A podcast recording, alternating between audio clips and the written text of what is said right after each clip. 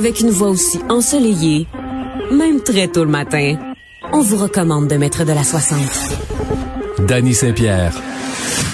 En Amérique du Nord, il y a plus de 100 000 enfants qui sont atteints de dystrophie musculaire, une maladie qui affaiblit les muscles du corps. Puis pour conserver de la mobilité, ben ils doivent faire une contraignante réadaptation.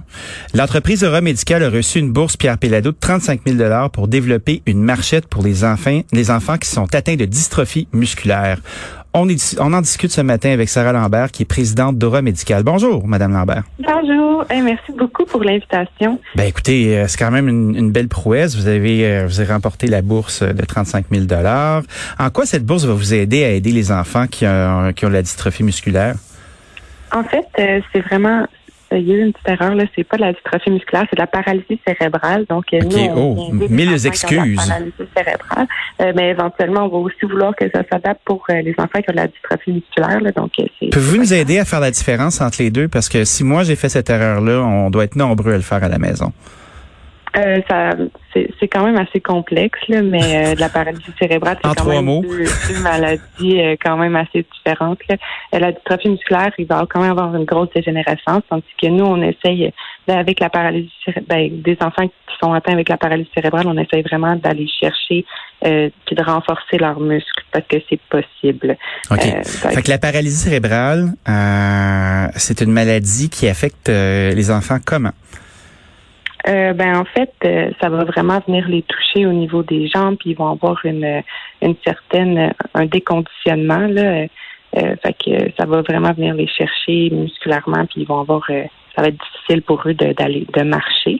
Donc nous, c'est vraiment à ce niveau-là qu'on vient les aider. On veut recréer les mains du physiothérapeute, mais à la maison. Donc nous, c'est des marchettes intelligentes qu'on fait avec Aura. Euh, fait qu'il va avoir des capteurs sur la marchette ça vient chercher l'enfant au niveau des hanches. Fait qu'on vient vraiment reproduire le mouvement du physiothérapeute, mais à la maison.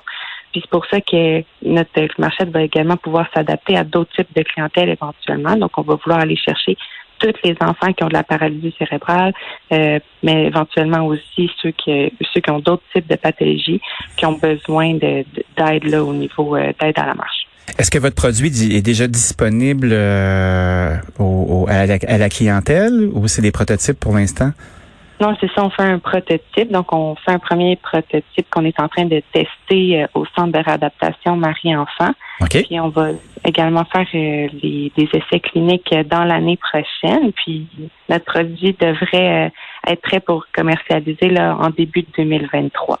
Est-ce que euh, votre produit est un comparable dans le monde ou vous arrivez avec une innovation qui est tout à fait nouvelle?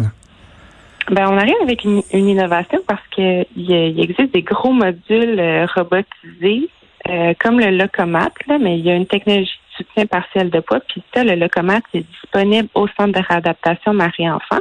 Mais ça coûte vraiment cher, là, c'est 650 000 oh. Puis c'est juste accessible à 25% des enfants qui ont de la paralysie cérébrale au Québec.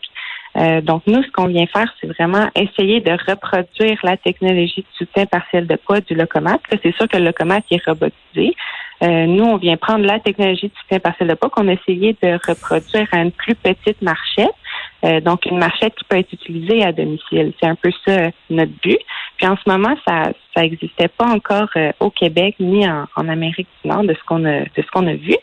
Fait que c'est pour ça qu'on a un brevet provisoire qui a déjà été déposé là, pour la technologie de soutien partiel de poids avec les plus petites marchettes. Est-ce que vous êtes relié à, une institution ou c'est une, une, démarche qui est de votre entreprise seulement? Euh, non, on est relié. On fait, euh, on a reçu des bourses de l'Institut euh, Transmedtech. On fait un partenariat avec justement cet institut qui vise la recherche et le développement. Puis on fait nos tests au centre de réadaptation Marie-Enfant. Puis, euh, on va faire les essais cliniques euh, à l'école Victor Doré, qui est une, euh, ben, si, tout va bien, là, qui est une école d'enfants handicapés. Félicitations pour votre votre bourse. Merci d'avoir été avec nous ce matin. On, se souvient, Madame Lambert, que vous êtes présidente d'Aura Médical et puis vous aidez les enfants à pouvoir avoir une réadaptation. Je vous souhaite une bonne journée. Merci, bonne journée. Merci, bonne journée.